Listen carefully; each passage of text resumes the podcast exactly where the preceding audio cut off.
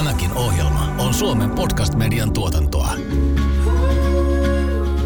Kaisa, onko se koskaan yllättynyt siitä, että joku pörssikurssi nousee tai laskee?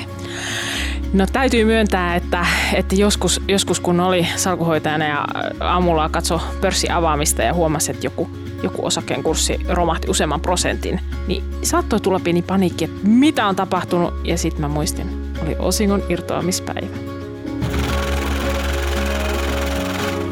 Mietityttävätkö raha-asiat? Jos näin, niin tiesithän, että et ole taatusti ainoa. Kuuntelet Taloudellinen mielenrauha podcastin viidettä tuotantokautta. Tässä podcastissa tavoitellaan taloudellista mielenrauhaa sijoitusbloggaaja Jasmin Hamidin ja Danske Bankin sijoittamisen huippuasiantuntija Kaisa Kivipellon johdolla. Tämän ohjelman tuottaa Danske Bank. Tänään puhutaan siis siitä, että mikä laskee ja nostaa pörssikursseja ja miten lohduttavaa, että ammattilaiseltakin saattaa joskus mennä ohi, että sä et muista jokaisen yhtiön osavuosikatsauspäivää ulkoa, koska välillä tuntuu, että kaikki muut muistaa.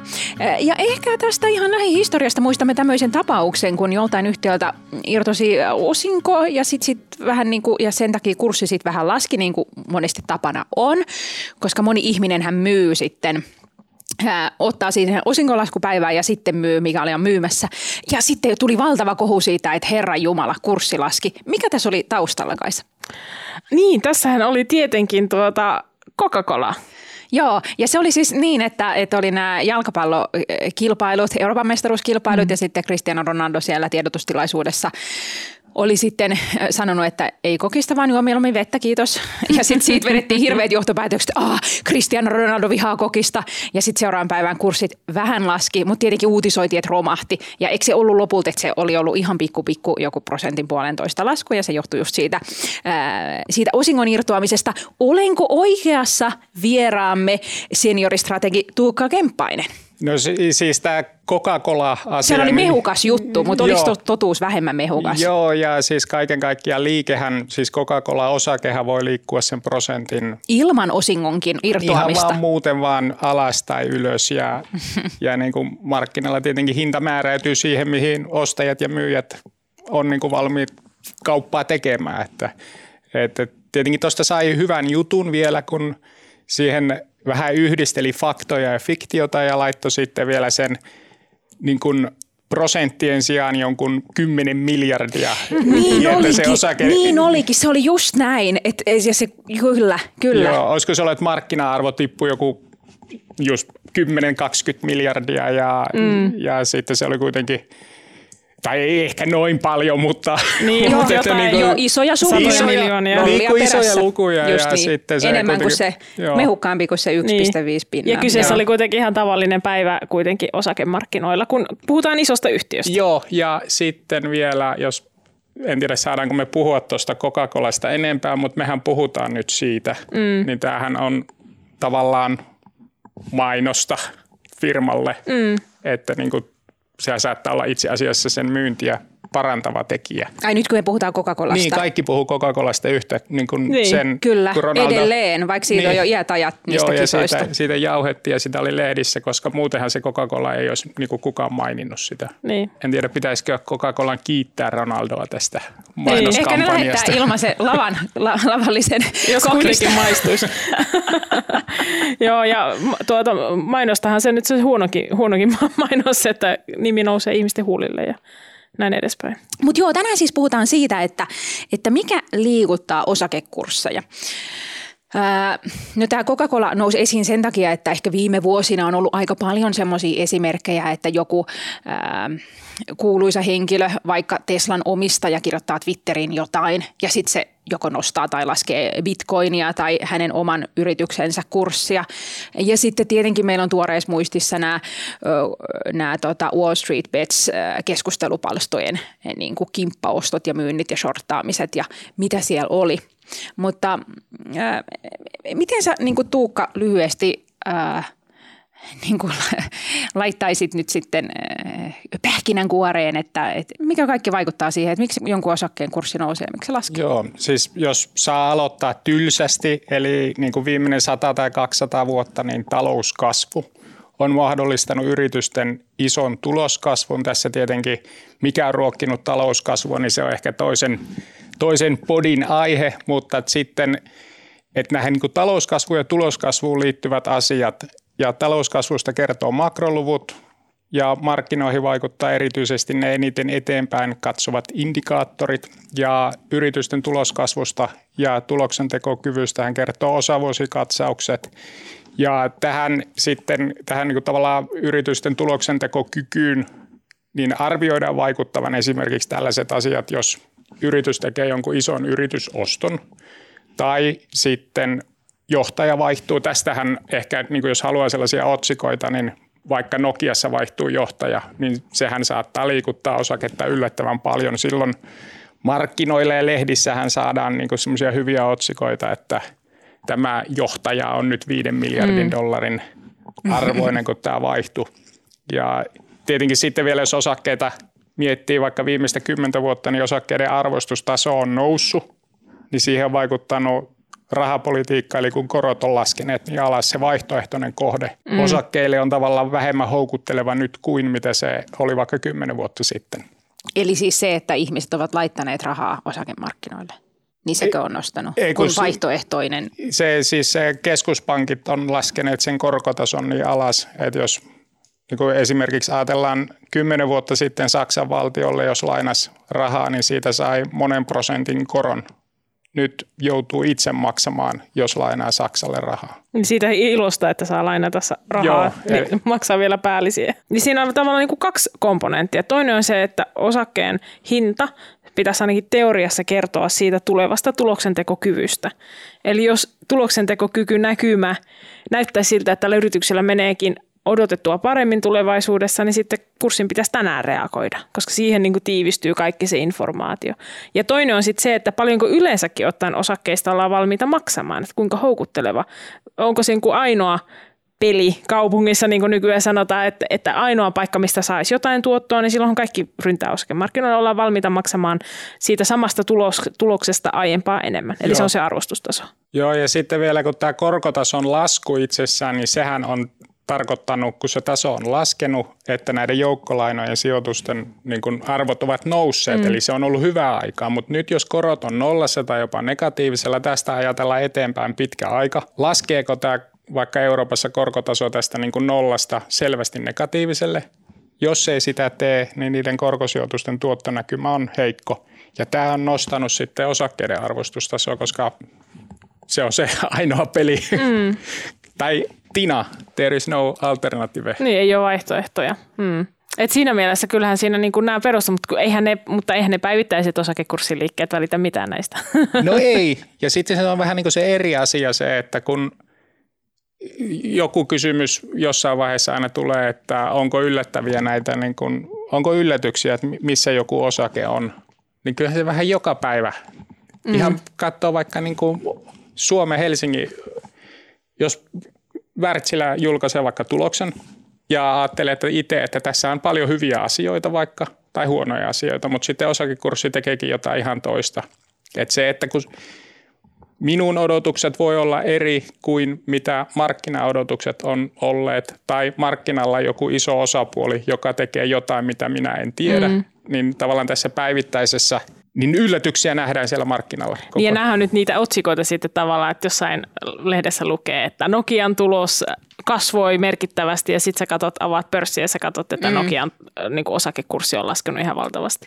Joo, kun, niin, kun se niin. oli se tulos jäi, vaikka se kasvoi merkittävästi, niin se jäi rajusti alle odotusten ja sitä ei niin kuin aina ehkä niin kuin toimittajat tai strategit tähän niin, analyytikot toivoakseni huomaa, mutta toimittajat ei sitä välillä aina huomaa, mutta siitä saa aina hyviä otsikoita. Historiassa on lukuisia talouden romahduksia, joilla on ollut järisyttävä vaikutus maailman tapahtumiin. Mutta kuinka todennäköinen massiivinen finanssikriisi on? Kannattaako piensijoittajan pelätä valtavia mullistuksia? Sijoittajat tietenkin pelkää aina romahdusta. Ja varsinkin, jos on vasta tullut ää, niin kuin sijoitusmarkkinoille, että on ne niin kuin vaivalla säästetyt rahat uskaltanut vihdoin laittaa sijoituksiin, niin totta kai pelottaa, että jotain kauheita tapahtuu ja mä menetän nämä mun rahat. Niin, ja historiassahan meillä on, on tällaisia esimerkkejä. Niin voitaisiko me käydä joku semmoinen esimerkki läpi, että mikä semmoisen romahdukseen on joskus johtanut, jotta nyt sitten osaisi olla tutka päällä ja ää, katsella näitä vaaran merkkejä? Joo, no ehkä helpoin ja aika yksinkertainen esimerkki oli se koronakriisi, tai oli ja on, mutta se tavallaan se romahdus silloin puolitoista vuotta sitten, koska silloinhan taloudessa ei ollut tällaisia epätasapainoja. Et periaatteessa niin kuin talouden näkymät just ennen kriisiä oli ihan hyvät. Ja sitten valtiovalta eri puolilla käytännössä pysäytti kaiken tai mm. paljon, kaiken välttämättömän. Niin se luonnollisesti aiheutti tällaisen ison markkinareaktion alas, mistä tosiaan on noustu nyt ihan valtavasti ja yritet, ylitetty jo ne edelliset huiput. Mutta se oli vähän niin kuin tämmöinen ehkä ensimmäistä kertaa, että tavallaan pysäytetään päätöksellä kaikki. Ja sitä ennenhän tietenkin oli noin niin finanssikriisi mm. 2007-2008, joka oli sitten vähän niin kuin semmoinen, jota verrataan ja verrattiin siihen 30-luvun alun tilanteeseen, että jolloin oli taloudessa eri puolilla paljon tällaista niin kuin – tavallaan epätasapainoa, eli Yhdysvalloissa esimerkiksi, niin siellähän asuntolainoja oli myönnetty liian hepposin perustein, mutta homma toimi niin pitkään kuin asuntojen hinnat nousi. Mutta sitten asuntojen hinnat kääntyi laskuun ja siitä tuli semmoinen valtava tavallaan mm. Lankakerä, joka rupesi purkautua mm. ja kaikkialta alkoi löytyä sitä niin kuin mätää. Ja sittenhän se, niin kuin se romahdus oli sieltä huipulta pohjiin, niin – yli 50 prosenttia, jos katsoo jotain päivän niin kuin vaikka Jenkki SP500, niin mutta sitten sieltäkin se toipuminen lähti kuitenkin. Voisiko jotain tuollaista käydä myös nyt? No teoriassa se on mahdollista ja onko, siis jos markkina ajattelee, markkinaa koko ajan miettii, voiko niin käydä nyt. Ja nyt katsoo markkinaa, niin markkinalla enemmän tuntuu, että mietitään, että voiko käydä niin, että tämä niin kuin pompsahtaa ylöspäin. niin, että voiko tämä nousta vielä entisestään. Joo, et teoriassa se on mahdollista, että jostain löytyy jotain, mutta onko se todennäköistä, niin ei. Niitä tapahtuu aika harvoin. Mä muistan, että Yhdysvaltojen presidentinvaalien aikaan puhuttiin paljon siitä, että vaikuttaako pörssikursseihin se, että voittaako Joe Biden vai Donald Trump, että niillä on erilainen sit elvytyspolitiikka tai, tai mikä ikinä se, mihin mm-hmm. he sitten niitä valtavia rahovirtojaan niin panostavat. Ja sitten tämmöiset kaikki niin kuin keskuspankkien elvytystoimet, onko nämä sellaisia asioita, mitä vähän niin kuin sivusilmällä ainakin sitten sijoittajan kanssissa seurata, jotta se tietää, mihin päin maailma on menossa? Ehkä jotkut just sotatoimet, tämän tyyppiset? Siis tämä rahapolitiikka ja finanssipolitiikka, eli rahapolitiikka, mitä tekee keskuspankit ja finanssipolitiikka, mitä tekee valtiot, niin erityisesti vaikka viimeinen kahden vuoden aikana, niin näillähän on ollut järisyttävä vaikutus siihen, mitä markkinalla tapahtuu. Eli niin kuin tämä keskuspankki, mitä nyt tekee, edelleen tekee, ei ole itse asiassa otettu niin kuin Euroopassa ja niin kuin Yhdysvalloissa vielä kiristäviä askeleita, mutta siis rahapolitiikka on tällä hetkellä historiallisen äärimmäisen elvyttävää korot nollassa ja rahaa painetaan molemmilla puolin Atlanttia. Ja sitten myös Yhdysvalloissa se finanssipolitiikka on nyt valtavan, valtava elvyttävää. Eli käytännössä Yhdysvallat ottaa velkaa ja jakaa sitä rahaa tai on jakanut kansalaisille ja rakentaa teitä, siltoja, kaikenlaista. Ja tämä luonnollisesti ruokkii kysyntää, kun sitä rahaa laitetaan sinne systeemiin. Että tällä on ollut valtava merkitys tässä puolentoista vuoden osakekurssien nousussa. Mm. Ja näähän on tietenkin täysin oleellisia asioita, niin kuin, että miten markkina, markkina niin kuin liikkuu.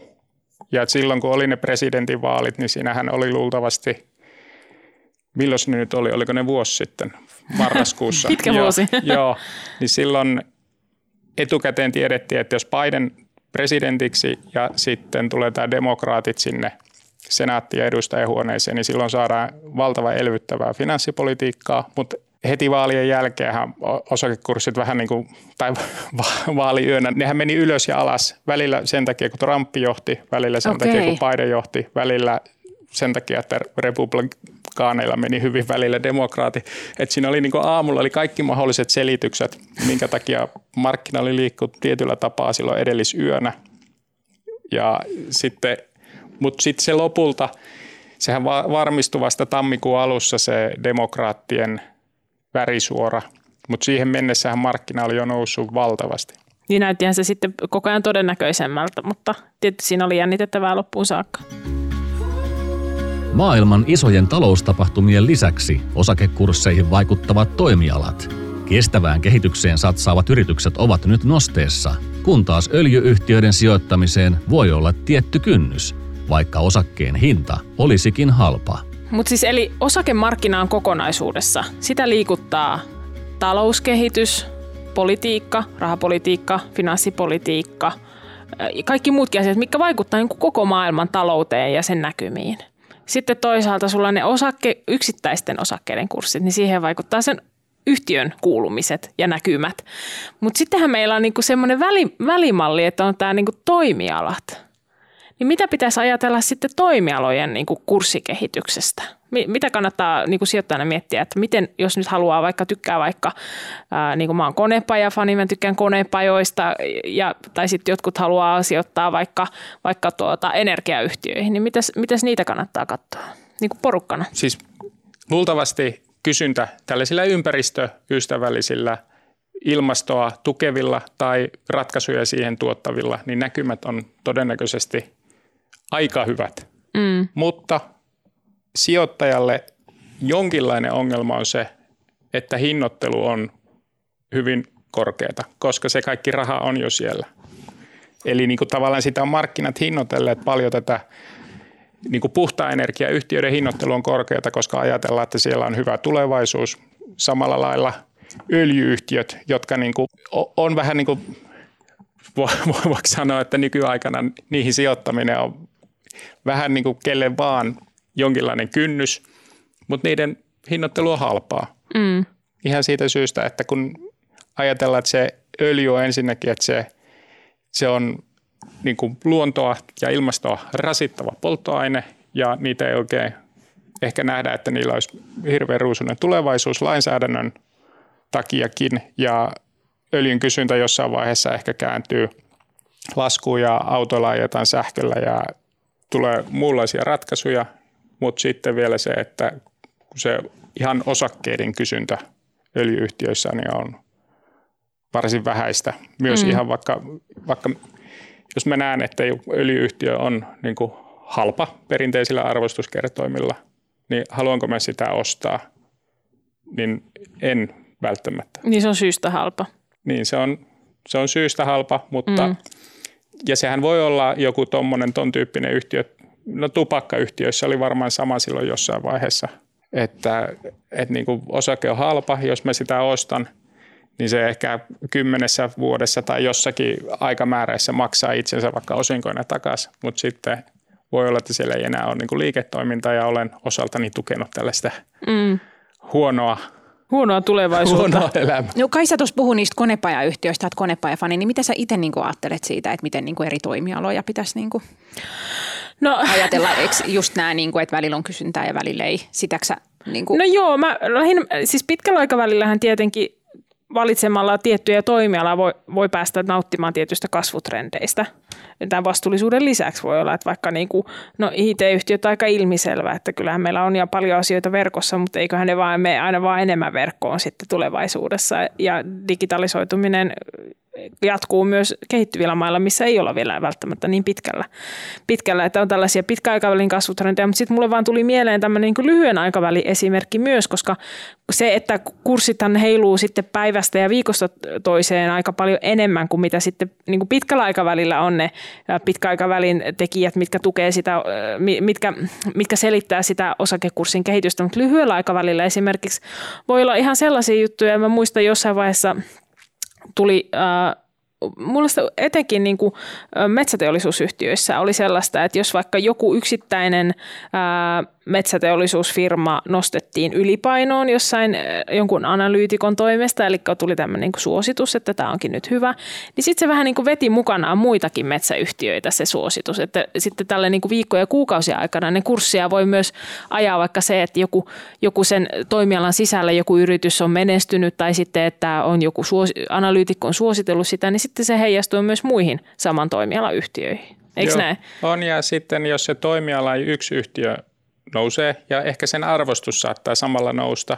Mm. Ja sitten kun näitä saman toimialan yhtiöitä yritetään niin kuin mallintaa – niin jos sen toimiala-arvostus nousee sen yhden yhtiön takia, niin tavallaan myös niistä muista pitäisi ehkä maksaa vähän mm, enemmän. Niinpä.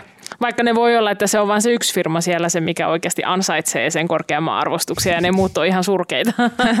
Mutta että tämä on sitten sitä niin kuin lyhyemmän aikavälin kurssiliikkeitä, että kun katsoo minä tahansa päivänä jonkun yksittäisen osakkeen kurssikehitystä, niin se voi johtua melkein ihan mistä vaan loppujen lopuksi. Joo, ja sitten siellä voi olla, että vaikka Helsingin pörssissä on iso myyjä, mm.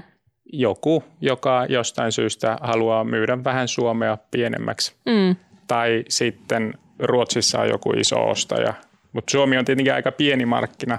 Ja että jos joku täällä isompi sijoittaja vaikka myy sellaista niin kuin 20-30 osakkeen erää, niin kyllähän se näkyy Helsingissä. Mm. Ja vastaavasti, jos siellä on joku isompi ostaja. Niin... Niinpä. Jos sulla on vaikka joku amerikkalainen Eurooppa-rahasto, missä on Suoma, Suoma, kol, kymmenen suomalaista yhtiötä ja sitten yhtäkkiä päättää, että vähennetään tätä reunamaan riskiä, niin nehän laittaa ne sitten myyntiin ne osakkeet ja sitten Suomessa ihmetellään joku, joku yksityissijoittaja katsoo, että kun minulla on tätä metsä, metsäbordi tai jotain Stora ihan mitä vaan täällä mun salkussa, että minkä takia se on tänään taas kolme prosenttia alas, että missä on joku uutinen ja mitään uutista ei ole missään. Hmm. Niin. Entä miten tavallisen sijoittajan kannattaa varautua talouden tapahtumiin? Kannattaako osakekursseja seurata päivittäin vai riittääkö rennompi asenne? No miten sitten sijoittajan, jos nyt miettii vaikka osakkeiden ostamista. Et milloin ostaa, mulla on niinku mielessä joitain osakkeita, mitä mä haluaisin lisätä mun salkkuun, niin ja sitten tietenkin niin kuin miettii, että mikä on se oikea hetki ostaa niitä. Kun on niin monta asiaa, mitä huomioida, on niin kuin tämä maailmanpolitiikka ja tämmöiset uut käänteet, mitkä vaikuttaa ja talouskasvu. Sitten on tietenkin ne osavuosikatsaukset ja usein osavuosikatsauspäivänä sitten niin se kurssi saattaa vähän nousta tai laskee. Sitten on se osingon irtoamispäivä, jolloin sitten kurssi monesti vähän laskee. Niin kannattaako niin kuin taktikoida vai kannattaako vaan, että jos niin kuin on miettinyt pitkään, että tämä yhtiö on niin kuin hyvä mun salkkuun, niin ostaa vaan sitten sinä päivänä, kun sitä rahaa on säästössä? Niin, no teoriassa vastaus on yksinkertainen, että olisi mahdollisimman aikaisin ostaa. et, et, et, niin kuin, sehän on niin kuin simppeli, että jos ajattelee niin kuin osakemarkkinaa, niin se voi liikkua ylös tai alas, mutta että niin kuin miettii tätä niin kuin pitkiä trendejä, niin mitä aikaisemmin ostaa, niin sen parempi. Mutta tietenkin siinä yksittäisessä osakkeessa on se riski, että se voi liikkua sen helposti sen 5 tai 10 tai 20 prosenttia ylös tai alas seuraavan kuukauden aikana yhtiökohtaisilla uutisilla tai markkinauutisilla tai niin kuin ihan vain niin kuin jonkun ison myyjän tai ostajan tehtyä jotain, että, että en tiedä, onko siihen niin kuin, mm.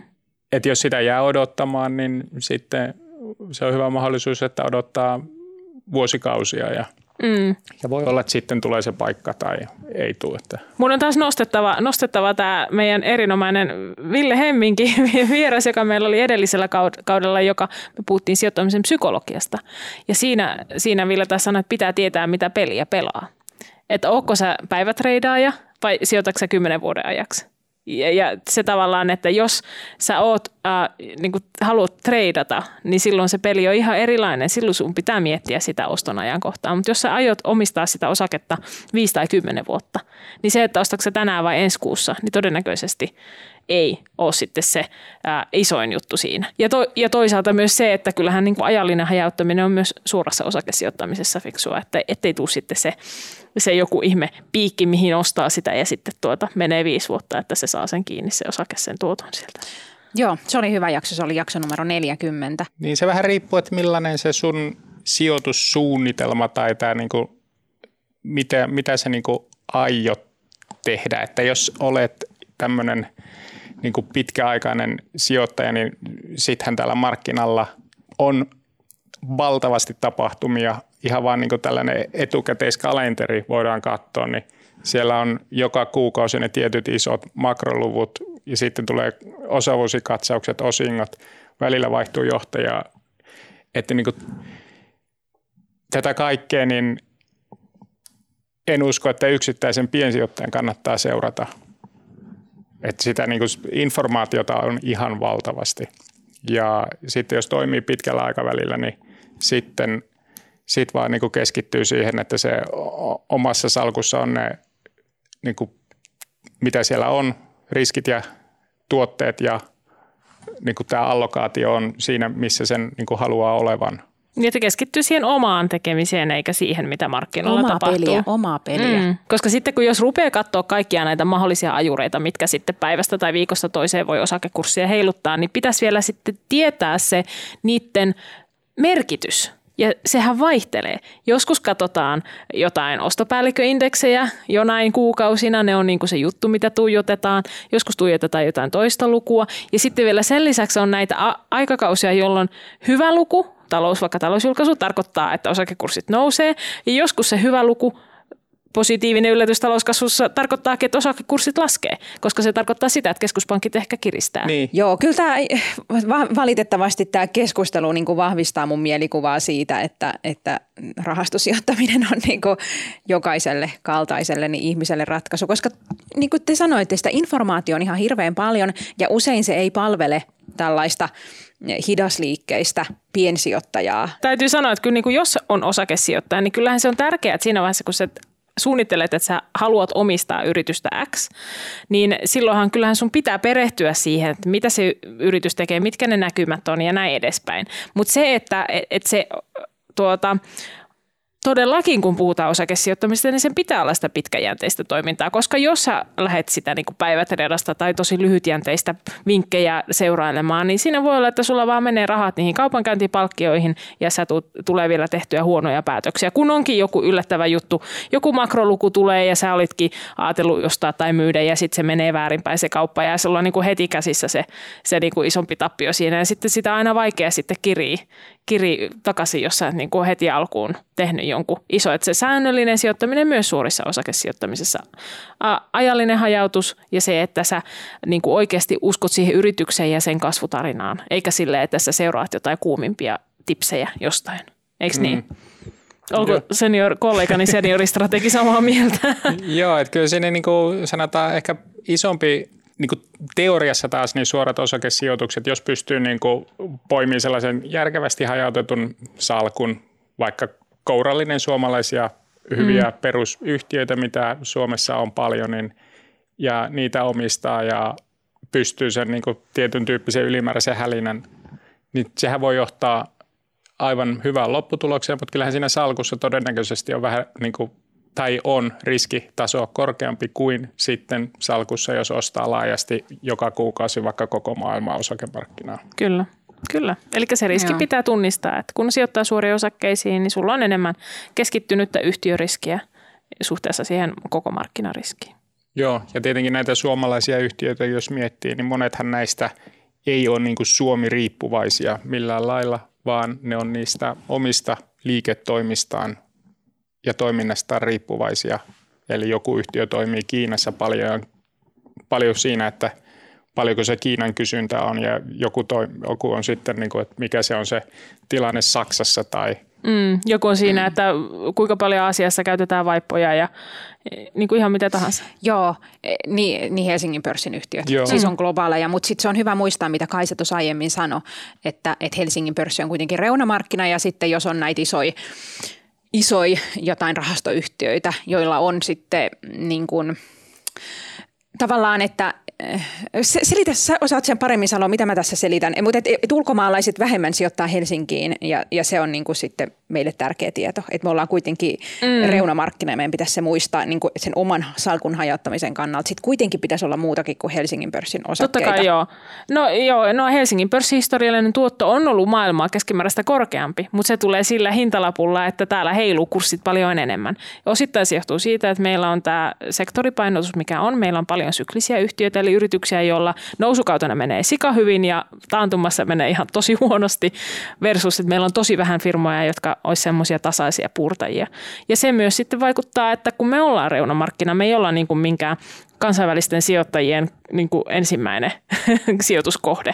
Ja jos tulee joku kriisi, rahoitusmarkkinoilla, niin todennäköisesti isot institutionaaliset sijoittajat tai isot rahastot lähtee ensimmäisenä myymään näitä, niin kuin, no joku Suomi tuolla, no myydään ne ja myydään nämä ja myydään noin, että ei ne niin kuin, sitä omaa kotimarkkinaa vaikka Yhdysvaltoja niin kuin ensimmäisenä myy. Ja jos mennään vielä siihen, että minkä takia ne myy Suomea eka, niin meidän yhtiöt on pieniä ja meidän markkina on pieni, niin kun ne tietää, että jos ne odottaa liian pitkään, jos kurssit lähtee romahtamaan, niin niitä on vaikeampi saada omia rahojaan pois, koska niiden omistuksetkin saattaa olla aika suuria suhteessa meidän suhteellisen pieniin firmoihin. Vaikka me ajatellaan, että meidän isot pörssiyhtiöt on isoja, mutta eihän ne niin kuin globaalissa mitakaavassa ole mitään jättiläisiä.